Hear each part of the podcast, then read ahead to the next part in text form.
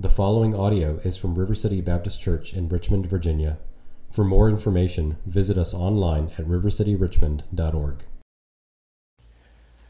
You have not come to a mountain that can be touched and that is burning with fire, to darkness, gloom, and storm, to a trumpet blast, or to such a voice speaking words that those who heard it begged that no further word be spoken to them, because they could not bear what was commanded.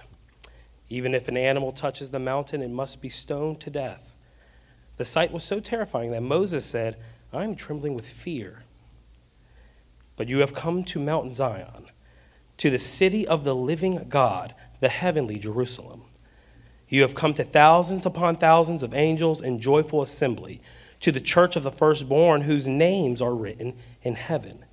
You have come to God, the judge of all to the spirits of the righteous made perfect, to Jesus the mediator of a new covenant, and to the sprinkled blood that speaks better word, a better word than the blood of Abel. See to it that you do not refuse him who speaks. If they did not escape when they refused him who warned them on earth, how much less will we if we turn away from him who warns us from heaven? At that time, his voice shook the earth, but now he has promised once more I will shake not only the earth, but also the heavens. The words once more indicate the removing of what can be shaken, that is, created things, so that what cannot be shaken may remain. Therefore, since we are receiving a kingdom that cannot be shaken, let us be thankful and so worship God, God acceptably with reverence and awe, for our God is a consuming fire. Good morning. We will be uh, this morning in uh, Hebrews chapter 12, verses 18 through 29. That'll be our focus. It's been a joy to, to study this over the past several weeks. I really feel like there's three or four messages we could get from this, but um, it's a joy to be able to preach with you this morning. My a number of years ago, we traveled as a family to the mountains of Mpumalanga, South Africa. Uh, my daughter Lily who's here from college, by the way. Uh, she was pretty young at the time, but she really wanted to go on a daddy daughter hike in the mountains. But there was a specific ask.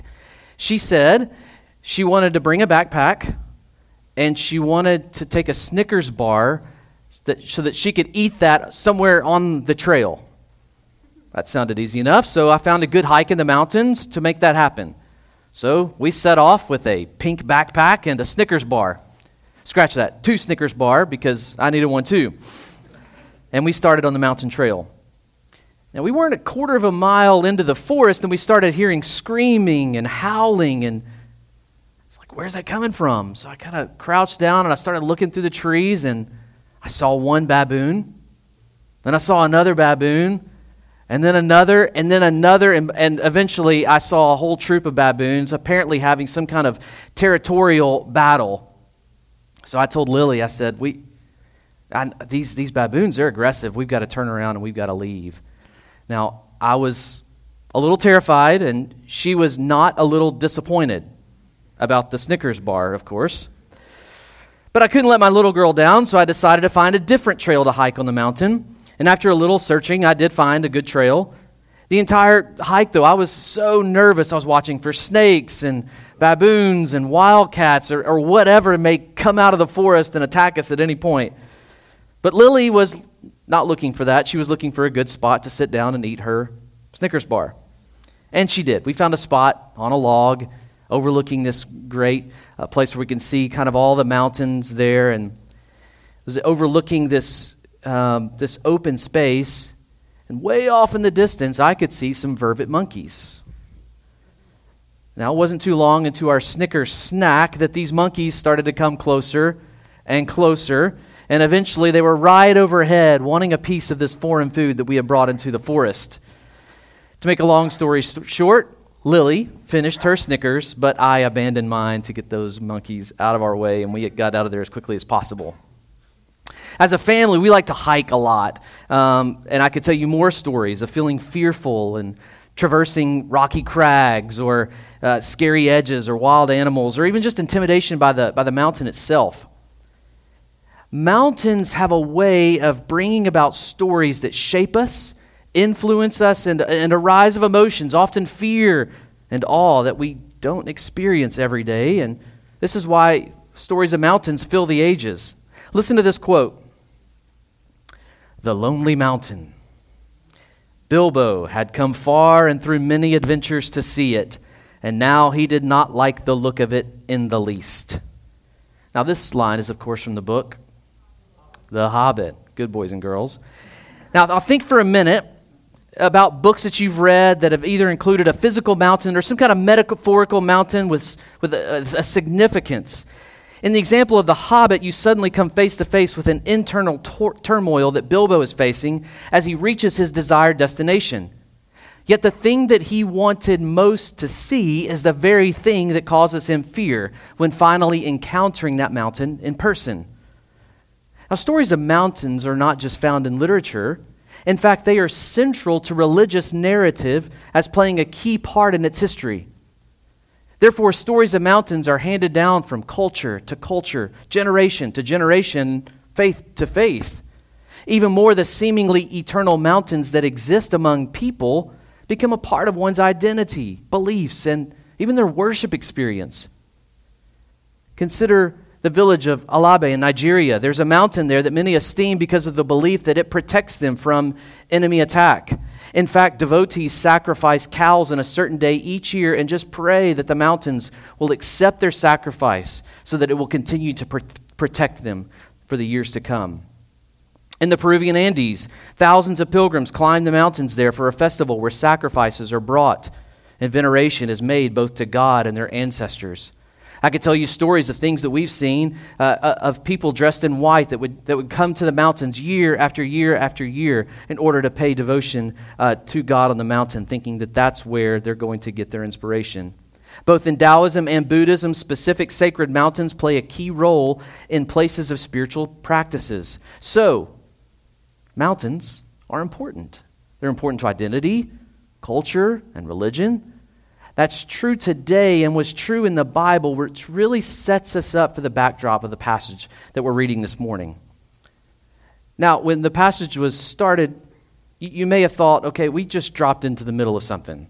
But there's some kind of context that I'm missing, some kind of story that I'm missing. Well, to be honest with you, there's no elaboration in Hebrews of this story because in this passage we learn about two mountains that are so well known to the listeners, to the churches that are receiving this message. Now, not only were the mountains familiar to the audience, the recipients could actually remember the story and, and tell it over and over to, to their families. So, because of that, I think it's important for us to recall this story as well.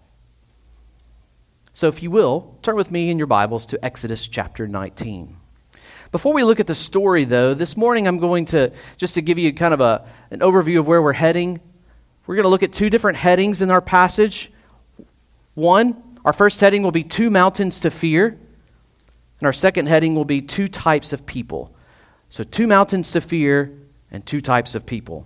The main idea of the text is this Apart from Christ, mankind awaits the reality of eternal separation from Him. Yet, for those made righteous in Christ, we have come to an unshakable kingdom and can worship freely in the presence of a holy God. I'll read that again. Apart from Christ, mankind awaits the reality of eternal separation from Him. Yet for those made righteous in Christ, we have come to an unshakable kingdom and can worship freely in the presence of a holy God. So, first, two mountains to fear. So, first, Hebrews chapter 12, verse 18, let's look quickly at how he describes the scene at our first mountain. Now, he doesn't use this word in the text, but we know this from the story that this is Mount Sinai. Chapter 12, verse 18 You have not come to a mountain that can be touched. That's how this passage starts for us. So, what's the story? What's the whole story that's happening here? So, if you're in Exodus 19, I, I do encourage you to, to, to, follow along there to kind of grasp the, the nature of this story. But I want to begin by asking you kids a question. Kids, have you ever been in a place where you just felt really afraid? Like, just ever felt like super scared about something? Well, that's kind of how the Israelites were feeling right here in our story, and that's, that's the feeling that we need to get in this story. This is how many families felt. They had just escaped a very difficult experience in Egypt. It had been three months since the Israelites, God's chosen people, had been released from slavery in Egypt and set out in the wilderness towards a better land. And over the course of those three months, the Israelites had already seen God destroy their enemies in the sea, provide a miraculous pathway through the middle of the sea, and actually deliver food from the sky to satisfy their hunger. So, three months into their journey, they come to a mountain. These travelers, Israelite men, women, children, these are families. They decide they're going to camp at the foot of the mountain. Now, when I say camp, don't picture Coleman lanterns and REI tents. This was different. They decided to camp at the foot of the mountain. The one leading their journey was God's chosen servant, servant to lead his people. His name was Moses. And after the Israelites stopped to camp at this mountain, we learn from Exodus 19 that Moses goes to God at the mountain to receive instruction from him. Now, don't miss this. God is at this mountain. And he's going to speak to Moses there. Super important to the story.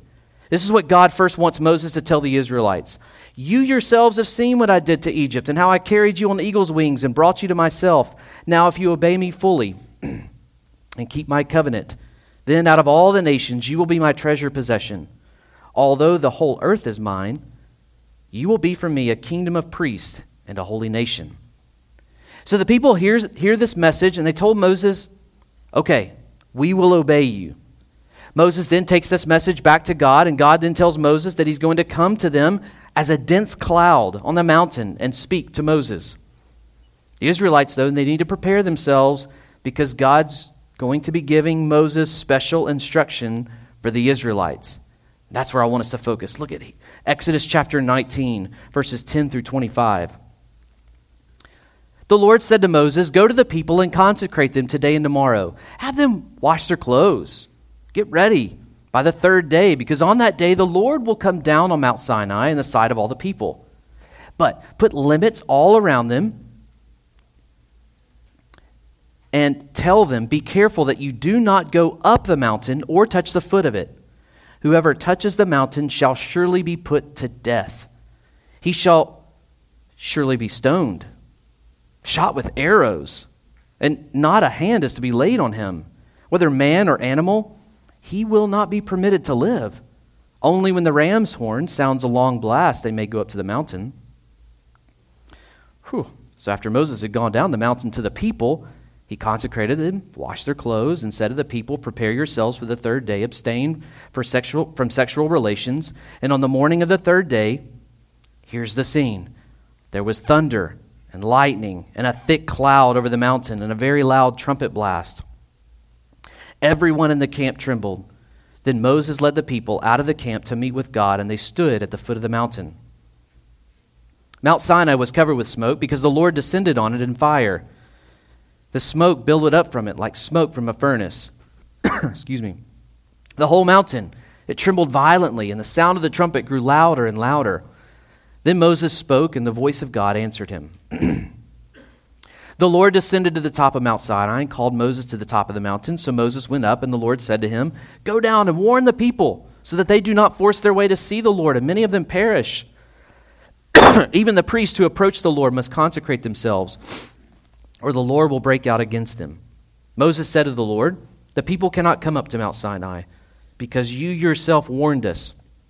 Put limits around the mountain and set it apart as holy. So, this story that I just read, very familiar to the people. They all knew this story. This story had been passed down through the ages. when God speaks to Moses here, we see in chapter 20, he gives them the Ten Commandments, the law.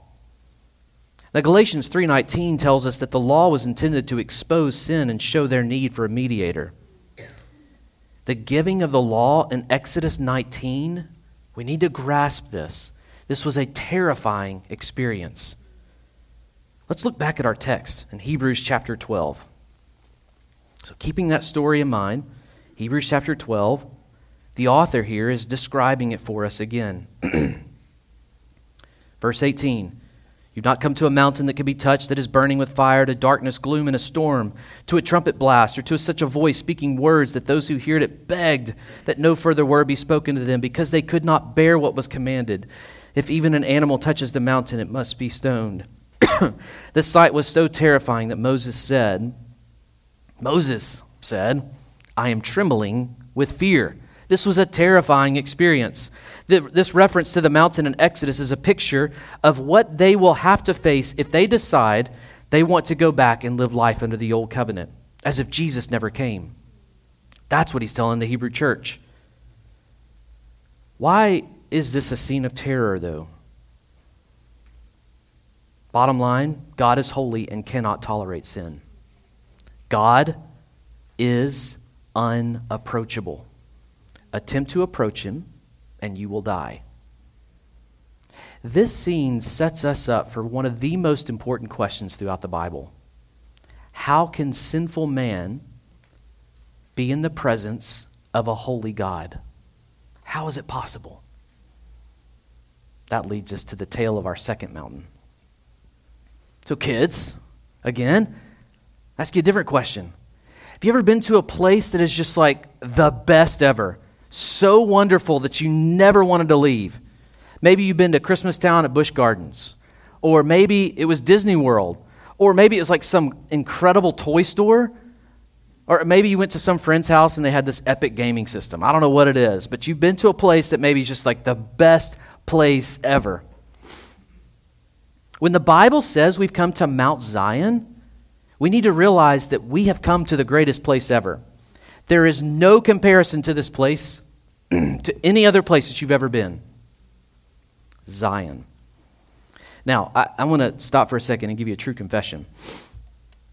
I, I grew up in the church, a Christian for a long time, and I heard Zion repeated over and over. I would sing about it, I'd hear about it in the Bible, I'd hear preachers talking about it. And I'd be like, I, I know it's I know it's good and it's got something to do with God, but like really, what, what is Zion? And perhaps, I mean, we, we have a song we sing here a lot. We will feast in the house of Zion. And perhaps you've been singing that song going, I know that's really good, but what is Zion again? That's okay. I, I felt that way for most of my life. Let me help you. This passage in Hebrews gives us a fairly good idea of why Zion is good. So we know it's good, but what is it? Well, in 2 Samuel chapter 5, we hear of a story of David conquering Jerusalem one of the most famous cities of its time. And this is where he becomes king of Israel. Now, while in Jerusalem, he establishes his, his throne in what he calls the city of David, which is also known as Zion. Because of this, we read later that the temple was actually established in that location. In Psalm 78 68, we read that God loved Zion and wanted it as a place of worship. In 1 Kings 14 21 and Psalm 9:11, we find that it is indeed the dwelling place of God. Therefore, Zion was more than just David's city, but the place where God dwelt. During the time of the prophets, we read in places like Isaiah 59:20 and Zechariah 9:9 that a king, a king will come from Zion that will deliver God's people. Zion is also seen throughout the Bible as a heavenly city an eternal place of dwelling. We see that even in Revelation, which offers a foretaste of what is to come in the return of Christ. So, how can Zion, this place that David established, really be the eternal dwelling place of God? For the sake of time, I'll cut straight to it. But we'll do so by reminding us of a story that we often hear around this time of year. So here's the scene. There are shepherds in a field keeping watch of their flocks by night, when an angel of the Lord appears to them. And in Luke chapter 2, verse 10, we read that the angel says to them, Do not be afraid. I bring you good news of great joy that will be for all the people. Today, in the town of David, Zion, a Savior has been born to you. He is Christ the Lord. I'm sorry I couldn't do it in the voice of Linus, but I'm sure that was okay. but this verse kind of says it all. The King, the Christ, has arrived and is dwelling among us. Matthew 123, we learn that This king shall be called Immanuel, which means God with us. Zion. God's dwelling in a temple made with hands is now a spiritual dwelling made in Christ and is now God's new people, new temple, his people. In Hebrews chapter 12, verses 22 and 23, it begins to spell out the significance of Zion. First of all, look at verse 22. When he opens this, this may be the most comforting to us. Verse 22, he says, But you have come. You have come. So if you've ever read throughout Hebrews, you would know why these are some of the most comforting verses.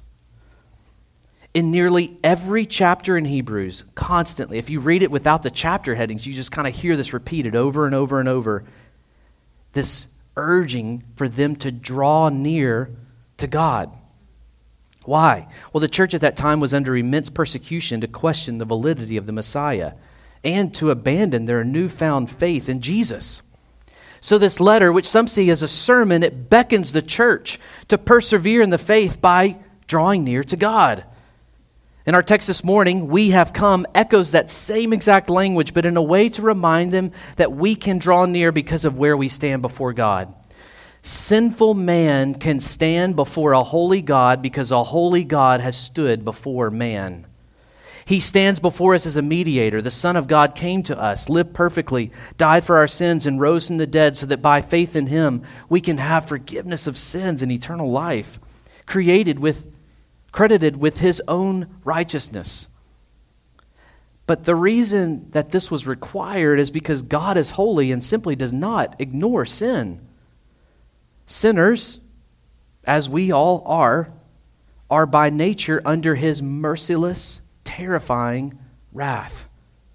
Therefore, we must repent of our sins and trust in Jesus alone for salvation. So, for those of us in this room that have repented of our sins and placed our faith in Jesus as the sole provider of our salvation, let's look closely at Hebrews to see what, it, what does it mean that we have come to Mount Zion. Verse 22 again. You have come to Mount Zion, to the heavenly Jerusalem, the city of the living God. We have come to God's dwelling place, a heavenly Jerusalem, the city of the living God. We have come to Zion. Verse 22 again, we are with thousands of angels in joyful assembly because we are in the presence of God. Verse 23 We are with the church of the firstborn, God's children, sharing sonship with God's Son, Jesus. Even more, our heavenly visit is not temporary, as we see our names are written in heaven, since God's home is now our home. But wait, it gets even better. For Christ's followers, we have come to the Almighty Judge, who declares us righteous, and He welcomes us into His presence. That's a beautiful contrast to Him saying, even if you or even an animal comes near me, he will die. We also see in verse 23 that we have come to a place alongside other believers. My prayer is that we bask in the beauty of the local church, a foretaste of true worship alongside those who are saved in Christ. In verse 24, we see how all of this is possible. And that's because we have come to Jesus, who is our mediator. He stands between us and God so that through His perfect righteousness, we may come into His divine presence. But one quick note this is certainly not the first time for the recipients of this letter to hear about Jesus being a mediator. In Hebrews chapter 8, verses 1 through 5, we read a summary statement about Jesus as a mediator and a high priest. One commentator states, he says, The point is that the one priest who goes between us and God and makes us right with God and prays for us to God is not an ordinary, weak, sinful, dying priest as in the Old Testament days. He's the Son of God, strong, sinless, with an indestructible, unshakable life. Verse 24, when it says to Jesus, the mediator of a new covenant, to recognize Mount Sinai is, a, is, an is a representation of the old covenant. We've been put we've been brought to Jesus and Zion a new covenant and to the sprinkled blood that speaks a better word than the blood of Abel. Verse 24 states how it is possible for us to stand before God. It's through Jesus' blood. His death on the cross that paid the penalty for our sins. It's the perfect sacrifice and even better than Abel's. Now, what's that mean? Well, just as a reminder, if you remember from the very beginning, in Genesis, the very first sacrifice, one of the very first sacrifices we see, Abel made a sacrifice to God, a lamb, and this was one of the very first sacrifices recorded in the Bible and the very first one that Jesus that, that God accepted. But he says that Jesus' blood speaks a better word than the blood of Abel. Jesus' sacrifice is far better than even that one, which speaks loudly to those that are listening.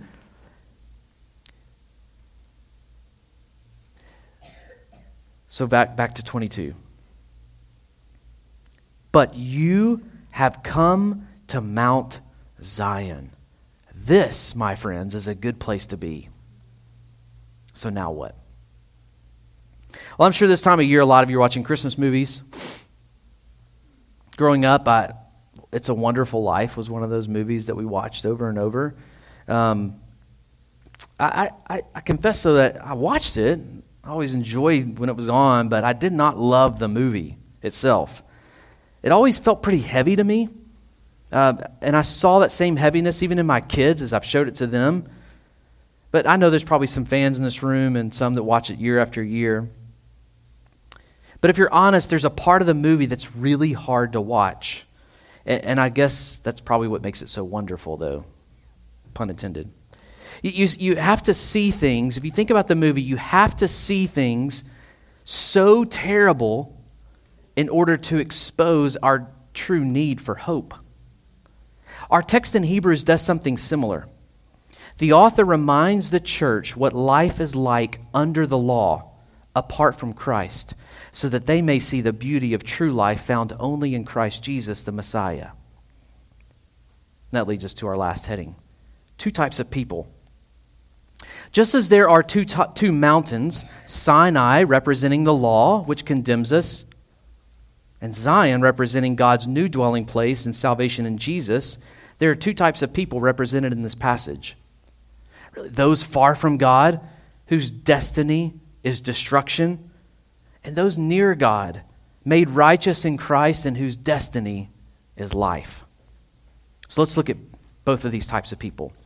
For those far from God, look at verse 25. See to it that you do not refuse him who speaks. God is speaking. If you are far from God, God is speaking. Do not refuse him. You cannot escape God's necessary wrath because of your sin, so don't try. Verse 26 well, eh, let me actually finish 25. If they did not escape when they refused him, who warned them on earth, how much less will we if we turn away from him who warns us from heaven? At that time his voice shook the earth, but now he has promised once more, I will shake not only the earth, but also the heavens. God has shaken the earth, but he will also shake the heavens. How? Well, Christ is coming again and will bring about a new heaven and a new earth. And for those of you who have not placed your faith in Christ, you will not be included in that reality but will be eternally separated from God. Because God is holy, in him is light, and there is no darkness in him. God is holy, and God is unapproachable by those who are in their sin, and we need a mediator. But for those of us who are near God, who trust in him for your salvation, that's why he says in verse 22 You have come to Mount Zion you get to wake up each morning and remember that you are a child of God, eternally secure in His divine presence because of Jesus. Our commanded response here in verse 28 is to be thankful and worship God in fear. The word there in verse 28, where it says, Let us be thankful and so worship God acceptably with reverence and awe. awe the, the, the better word there is true fear. The reason why I believe that awe is really the expression here, it's really the, the understanding of, of, of what fear actually means in this context. But from Genesis to Revelation, we we see constant this call to fear God. And that's why I think this is probably a better word here. But we see here that that's our response. Our commanded response is to be thankful and worship God in fear. But look closely again at verse 28. Why do we do that? We do that because we are receiving a kingdom that cannot be shaken. I don't want you I don't want us to miss that. Coming to Zion means that we cannot be shaken. So the way to apply these realities are found right here in the text. A right response to the salvation we receive in Christ is fear of God, awe, worship. Kids, when you're feeling anxious, you feel like there's a lot of worry, you're worrying about something, maybe you're feeling fearful, worship God. If you are in Christ, because you are a part of a kingdom that cannot be shaken. Church family, when you face loss or feel like things are falling apart, be thankful and worship God, remembering that you are a part of a kingdom that cannot be shaken. When your future seems uncertain, be thankful and worship God because you are a part of a kingdom that cannot be shaken. When the weight of temptation seems too difficult to bear, be thankful and worship God because you are a part of a kingdom that cannot be shaken.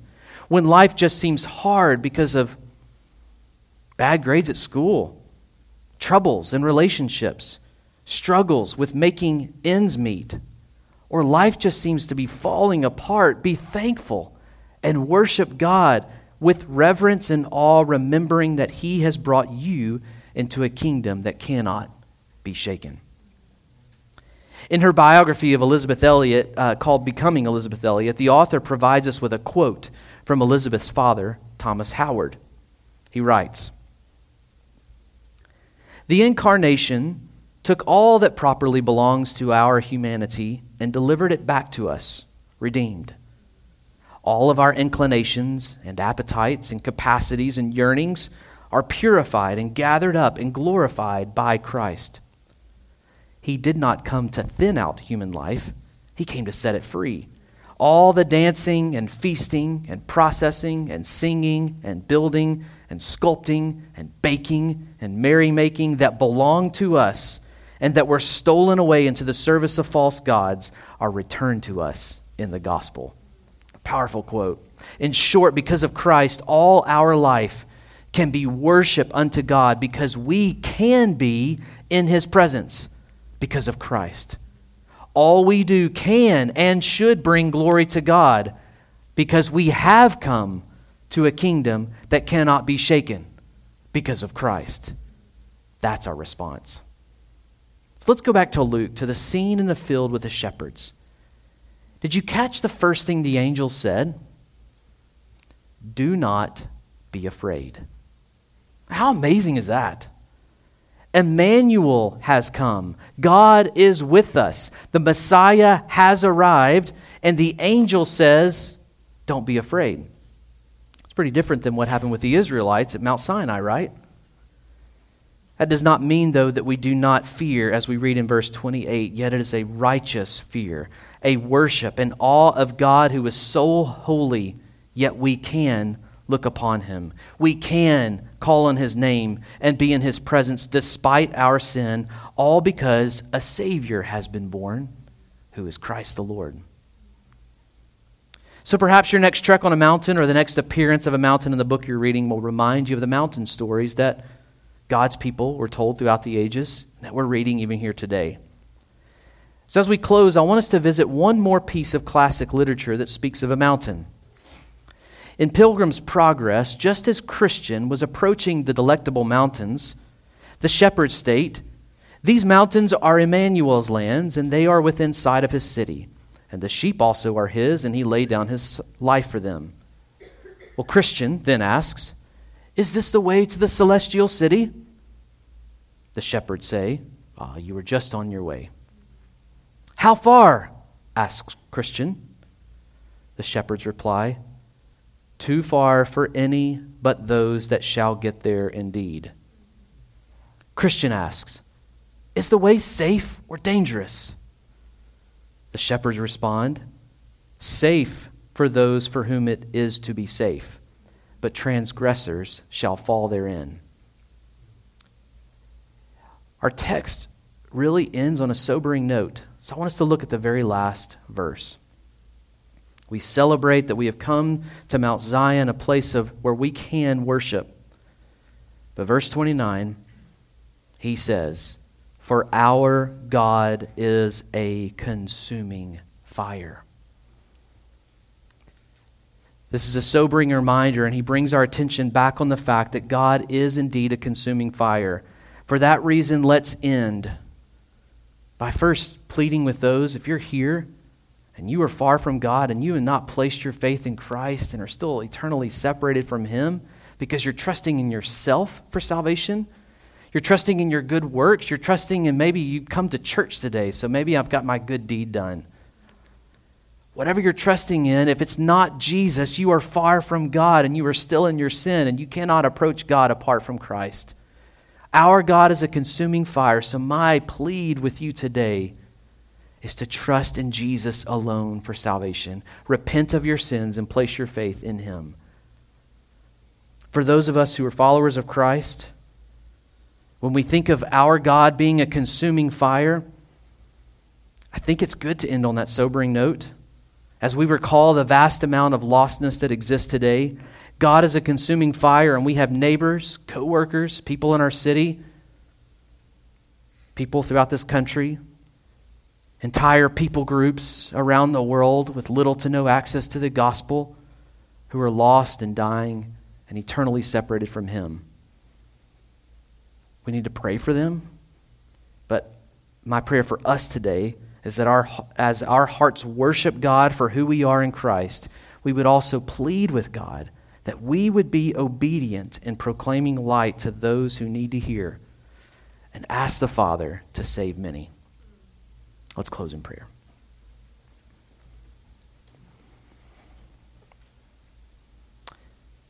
Father, as we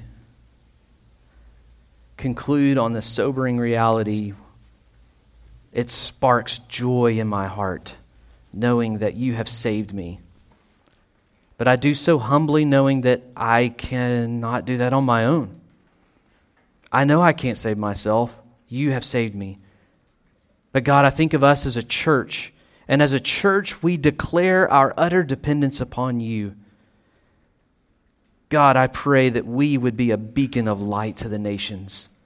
God, I pray that we would remember the salvation we have in Christ. And may we worship you with all of our heart, soul, mind, and strength. May we worship you in reverence and awe, be glorified in our life.